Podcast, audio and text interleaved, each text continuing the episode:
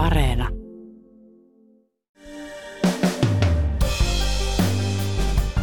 Kun länsi määräsi Venäjän eliitille uusia pakotteita, Ylen MOT-toimitus alkoi jälleen selvittää oligarkkien omistuksia.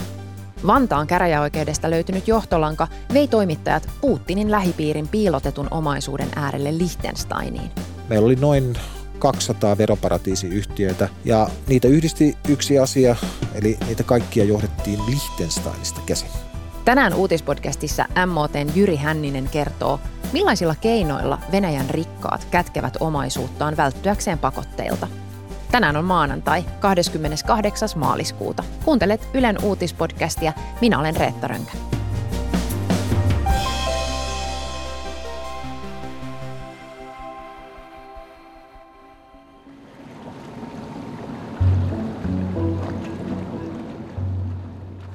Kiiltävän valkoinen, yli 80-metrinen luksusjahti on nimensä mukainen. Graceful, siis komea, uljas, viehättävä. Jahti kätkee lehtitietojen mukaan sisäänsä kirjaston, teehuoneen ja 400 viinipullon kellarin.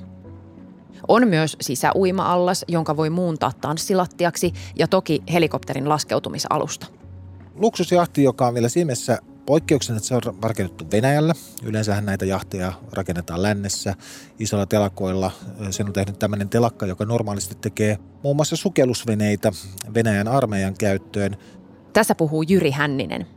Hän on se pörrötukkainen Ylen MOT-toimituksen tyyppi, jonka oot ehkä nähnyt uutisklipeissä ja reportaaseissa kolkuttamassa milloin minkäkin pöytälaatikkoyhtiön ovea jossain trooppisessa veroparatiisissa – nyt Hänninen on Ylen MOT-toimituksen uusimmissa selvityksissä törmännyt myös Gracefuliin. Se ei ole kaikkein näitä kalliimpia jahteja, eli nythän kun tässä on viime aikoina näitä oligarkkien jahtia otettu takavarikkoon eri puolilla maailmaa, niin tämmöisiä 500 miljoonan euron jahtia on siellä joukossa. Tämän, tämän Graceful-jahdin arvoksi arvioidaan noin 100 miljoonaa euroa, mutta kiinnostavampaa on se, että kuka tämän jahdin käyttäjä on. Jep, Graceful on nimittäin Venäjän presidentti Vladimir Putinin jahti. Vaikka missään, siis yhtään missään, ei ole paperia, jossa mustaa valkoisella todistettaisiin, että se on Putinin jahti.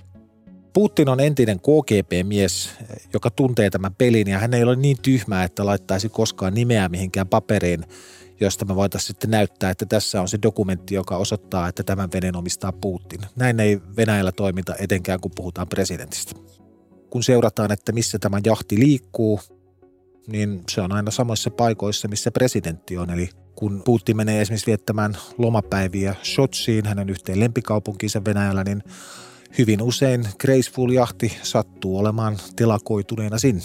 Avaa vielä rautalangasta se, että miksi Putin ei voisi omistaa megajahtia tai miksi ainakaan ei haluta kertoa, että Putinilla tämmöinen megavene olisi. Koska se todistaisi sen, mikä kaikki jo tietää, eli Venäjän presidentti on korruptoitunut.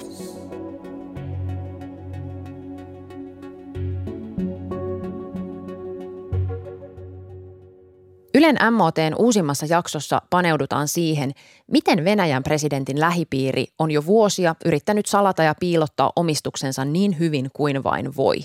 Yksi motivaattori tähän ovat pakotteet. Venäjän hyökkäys Ukrainaan on tuonut Putinin lähipiirin riesaksi uusia, entistä kovempia pakotteita – Salaamiskuvio on kuitenkin alkanut jo aiemmin. Ja jo vuonna 2014 Venäjän vallatessa Krimin monet Putinia lähellä olevat oligarkit joutuivat eri maiden pakotelistoille. EUn ulkoministerit ovat päättäneet laajentaa Venäjän vastaisia pakotteita kokouksessaan Brysselissä. Diplomaattilähteiden mukaan listalle on lisätty kahden Krimillä toimivan yrityksen ja 13 henkilön nimet. Pakotelistalla on ennestään 48 Ukrainan ja Venäjän kansalaista. Ulkoministeriön mukaan pakotteiden laajentaminen... Millaisilla keinoilla ja järjestelyillä rikkaat venäläiset yrittävät paeta pakotteita?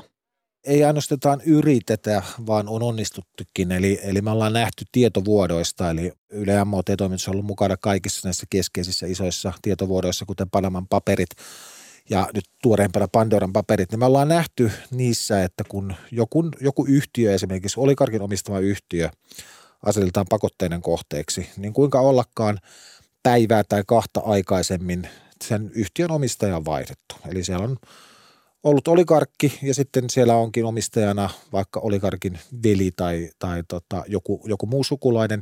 Eli tämmöinen pakotepeli käynnistyy heti.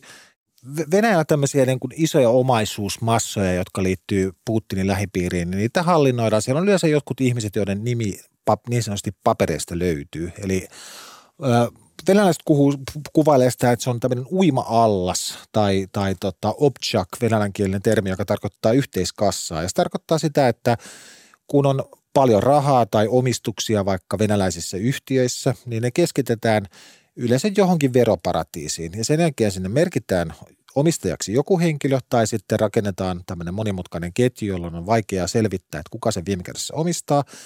Ja silloin kun me nähdään, että omistukset on nimenomaan Putinin lähipiirin hallussa olevaa, niin silloin aina tietysti herää se epäilys, että omistavatko he nämä asiat itse vai ovatko he itse asiassa korkealuokan bulvaaneja.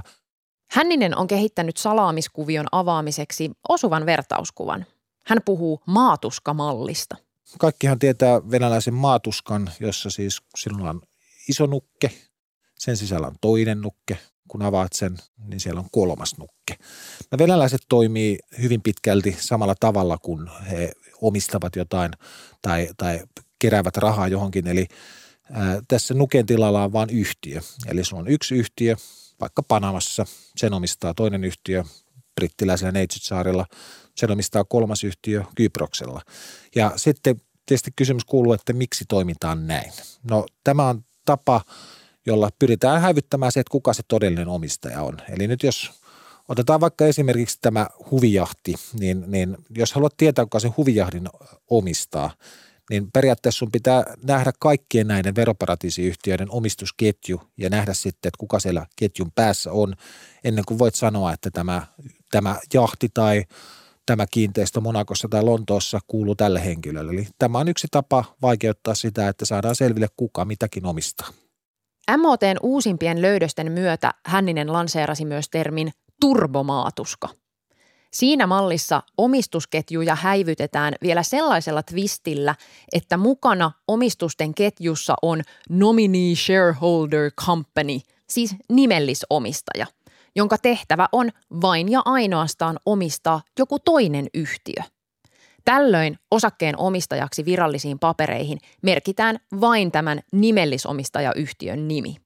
Ja sen jälkeen tämä nomini shareholder-yhtiö tekee tämmöisen sopimuksen vaikka venäläisen oligarkin kanssa, että nämä omistukset, joita näiden yhtiöiden kautta omistetaan, niin ne ovat todellisuudessa tämän, tämän oligarkin. No sitten tietysti jälleen kysymys, että miksi näin toimitaan. Toimitaan siksi, että missään vaiheessa minkään yhtiön omistajaksi ei tällä – ma, tässä mallissa lailla tästä oligarkin nimeä. Se on ainoastaan tämmöisen palveluntarjoajan eli tämmöisen tahon, joka perustaa näitä yhtiöitä ja oligarkin välinen sopimus, joka sitten laitetaan kassakaappiin Liechtensteinissa tai, tai Panamassa, mutta missään julkisessa viranomaisrekisterissä koskaan ei turpomaatuska-mallissa ole sitä oligarkin nimeä tai, tai vaikka sitten Venäjän presidentin. Kun Venäjä hyökkäsi Ukrainaan helmikuussa, Hänninen yhdessä työparinsa Minna Knus Galanin kanssa päätti palata vanhan tietovuotoaineiston pariin. Se, miksi lähdettiin jälleen tutkimaan sitä, on se, että länsi on vastannut ennennäkemättömän kovilla pakotteilla Venäjän hyökkäyksen Ukrainaa. Pakotelista listalle on tullut paljon uusia nimiä, uusia oligarkkeja, yhtiöitä ja nyt tällä hetkellä se tieto siitä, että missä venäläisten oligarkkien rahat, niin – se kiinnostaa paljon enemmän kuin aiemmin, jonka lisäksi on, on tietysti mielessä paljon tärkeämpää kuin aiemmin, niin tietysti me lähdettiin sitten katsomaan, että ollaanko me unohdettu tai ollaanko me edetty huomioimatta jotain ja löytyisikö jotain uutta tietoa aiheesta. Ja löytyi. Kyllä. Yksi uusi löydös liittyy Gracefuliin. Tämä Putinin luksusjahti, joka ei ole Putinin luksusjahti, mutta on sitten kuitenkin, oli vielä hetki sitten Hampurissa telakalla korjattavana, kun siihen oltiin lisäämässä paria uutta parveketta ja tekemässä uimaallaskannen laajennusta. The Graceful had been docked at this boatyard in Germany since December for refurbishment but made a hurried exit before the work was completed. Suddenly this week, German... Vähän ennen kuin Venäjä hyökkäsi Ukrainaan, jahti kuitenkin livahti Itämerelle ja seilasi Kaliningradiin. Analyysi on tietty se, että jahti siirrettiin pois Saksasta ennen kuin pakotteet ja oligarkkien omaisuuden takavarikointi alkaa. Kun te tutkitte tätä Graceful-jahtia, niin ilmeisesti siellä nousi esiin joku kiinnostava nimi. Kyllä, Peter Kolbin. Ja nyt on heti sanottava, että tämä nimi ei suomalaisille sano paljon mitään, mutta sitten taas, taas tutkiville toimittajille, jotka on penkodut Putinin lähipiirin raha-asioita, niin herra on tullut tässä vuosien varrella tutuksi. MOTn selvityksen keskiöön nousi kaksi miestä. Peter Kolbin ja Gennadi Timchenko. Ensimmäinen on varsin piilossa pysytellyt Putinin lapsuuden ystävä. Jälkimmäinen taas Suomessa hyvin tunnettu bisnestyyppi, jolla on myös Suomen kansalaisuus. Kolbinia ja Timchenkoa yhdistää ainakin kaksi asiaa. He ovat molemmat Putinin lähipiiriä ja ihan sikarikkaita. Mutta kuka salaperäinen Peter Kolbin siis on? Mä sanoisin, että, että pieni mysteerio. Eli, eli tota Peter Kolbinista niin on aika vähän kirjoitettu suomalaisessa mediassa ja jopa, jopa venäläisessä mediassa. Se me tiedetään, että, että Kolbi syntyi vuonna 1952 Pietarissa. Putinin perhe muutti Kolbinin naapuriin ja nuori Peter Kolbin ja nuori Vladimir Putin vietti paljon aikaa yhdessä. Tiedetään muun muassa, että yhden tanssi, tanssireissun päätteeksi hän joutui tappeluun ja, ja palasi kotiin sitten silmät, silmät mustana. Ja tämän episodin jälkeen kuuma Putinin innostus harrastaa, harrastaa judoa myöskin kasvoi aika paljon. Sitten 2000-luvulla niin, niin Kolbin, joka on siis toimi pitkään ää, teurastajana, siis käytännössä lihan leikkaajana ja oli neuvostoaikana aika lailla tyhjätasku, niin kuin, niin kuin tietysti valtaosa neuvostoliittolaisista oli, niin 2000-luvulla yllättäen mies kerää valtavan omaisuuden ja on arvioitu, että omaisuuden arvo olisi yli 500 miljoonaa euroa. Ja sitten tietysti herää kysymys jälleen kerran, että miksi pietarilainen teurastaja yhtäkkiä on, on monimiljonääri. No siitä saa kiittää aika pitkälti Venäjän presidenttiä Vladimir Putinia, eli nähdään jälleen kerran henkilö, joka vaarastuu presidentin avulla.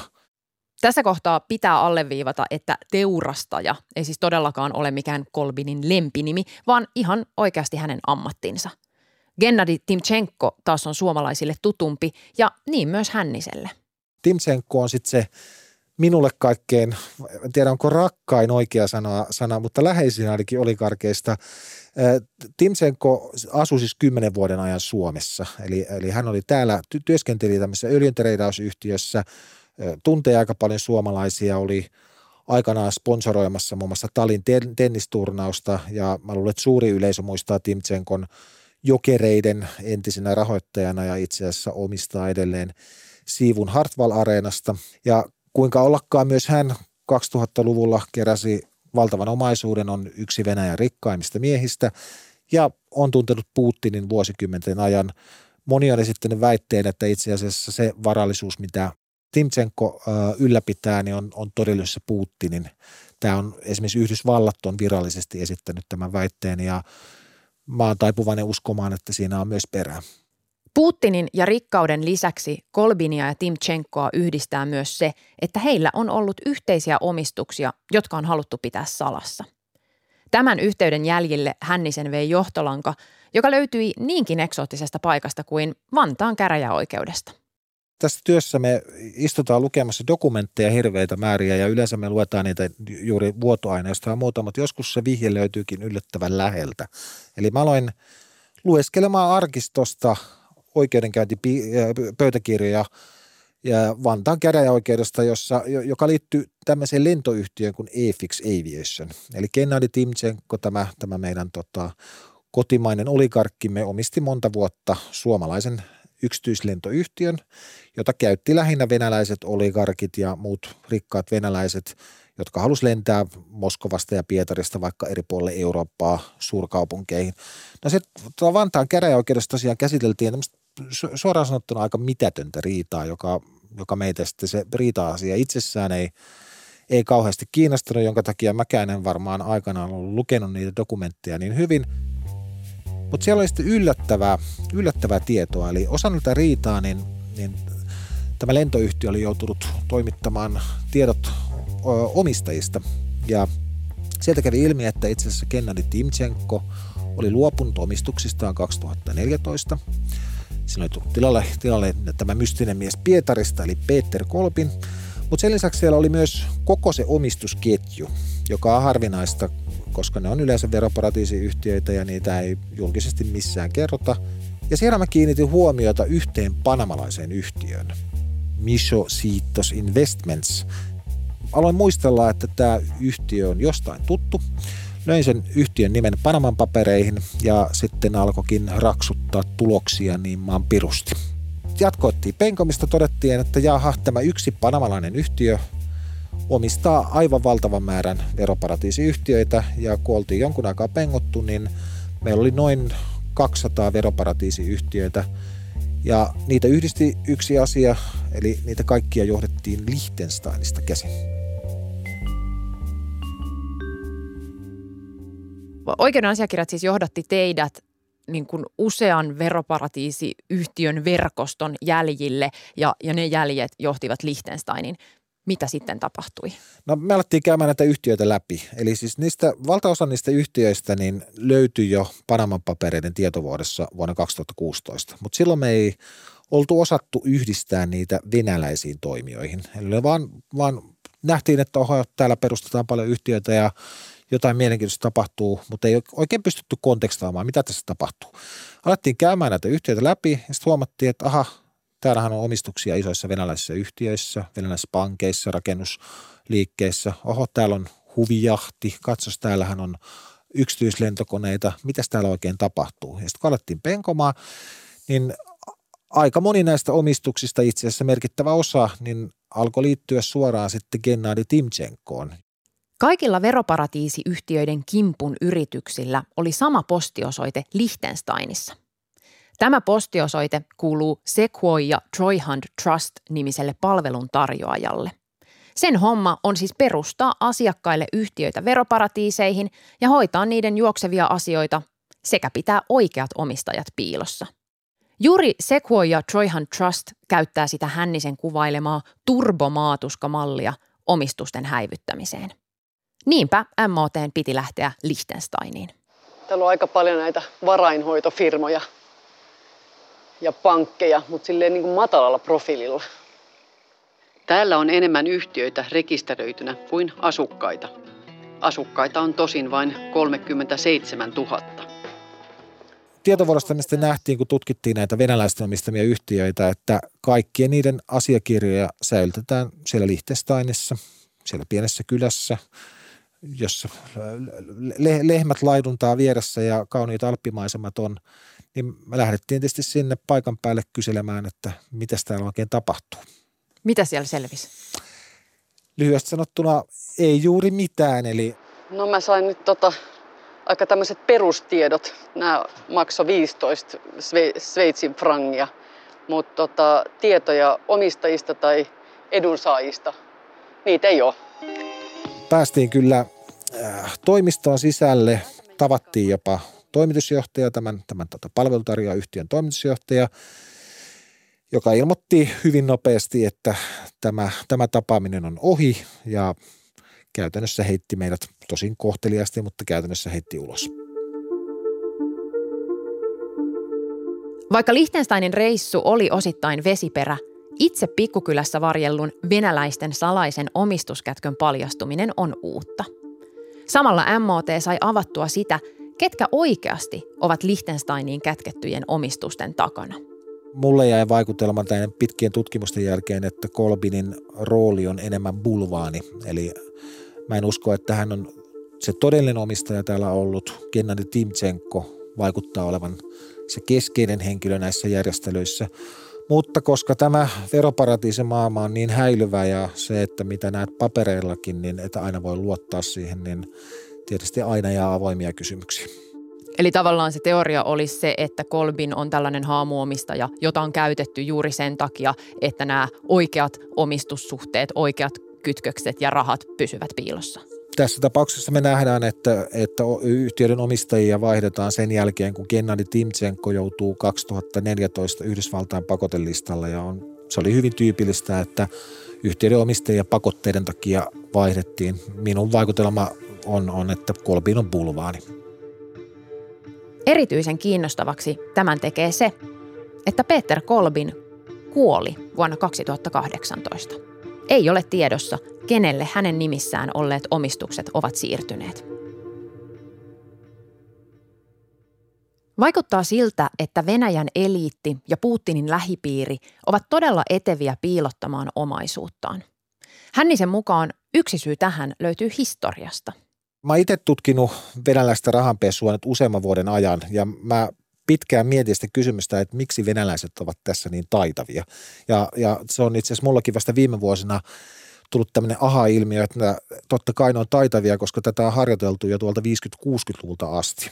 Neuvostoliiton aikana silloinen pahamaineinen turvallisuuspoliisi KGP alkoi perustaa tämmöisiä peiteyhtiöitä, eli yhtiöitä Panaman tapaisiin maihin ja sitten näille yhtiöille pankkitilejä. Ja näitä sitten käytettiin näitä yhtiöitä KGPn salaisiin operaatioihin. Se saattoi tarkoittaa kommunistipuolueiden tukemista länsimaissa tai sitä, että kun pyrittiin viemään läntistä teknologiaa Neuvostoliittoon, joka oli vientikielossa, niin sitten käytettiin hyväksi näitä, näitä tota, niin sanottuja offshore-rakenteita, eli veroparatiisi toimijoita, ja itse asiassa KGP myös koulutti ihmisiä siihen, että kuinka näitä, näitä tehdään. Ja samaan aikaan KGP loi myös paljon suhteita sveitsiläisiin pankkeireihin ja moneen tämmöiseen veroparatiisimaahan, jotka sitten kun Neuvostoliitto kaatui ja, ja, ja tota, venäläiset oligarkit alkoi kahmia rahaa, niin sitten niitä samoja rakenteita käytettiin vähän toisessa merkityksessä.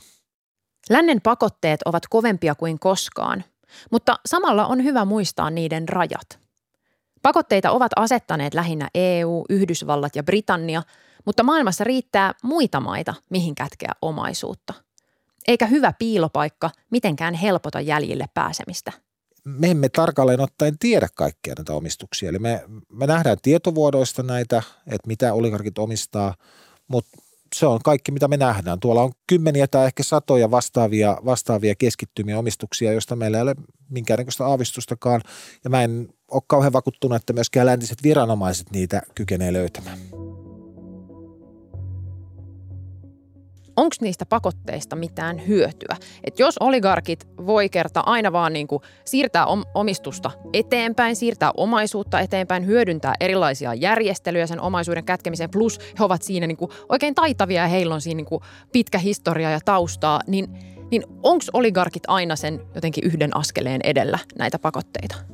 Me kysyttiin tämä kysymys useilta asiantuntijoilta, onko pakotteista hyötyä ja, ja tota, me saatiin vastaukseksi, että kyllä, ei ja ehkä. Pakotteilla on vaikutuksia. Me nähdään se, että oligarkkien omaisuuden arvo on laskenut. Ei siinä mielessä, että, että oligarkit on äärimmäisen taitavia tässä pakotepelissä. Eli ne on, tuntuu olevan aina askeleen edellä. Se omaisuus on siirretty jonkun toisen nimiin tai on tehty joku muu järjestely, jolloin läntiset viranomaiset niin ei, ei sitä löydä. Ja sitten mulla on osin semmoinen tunne, että että sitä ei ehkä halutakaan löytää, koska se ainoa tapa, jolla me selvitettäisiin, että kuka mitäkin omistaa, on, on se, että veroparatiisimaat vihdoin muuttuisivat avoimiksi. Me nähtäisiin omistajatiedot ja saataisiin tietoa näistä yhtiöistä, mutta se tarkoittaisi myös sitä, että sieltä sitten löytyy paljon muitakin nimiä. Sieltä löytyy länsimaalaisia yritysjohtajia, poliitikkoja ja muita. Ja musta vähän vaikuttaa, että me ei sitä haluta tehdä. MOTn jakso nimeltään Putinin miesten pakotepeli löytyy Yle Areenasta. Voit lukea lisää myös laajasta verkkoartikkelista, joka löytyy osoitteesta yle.fi.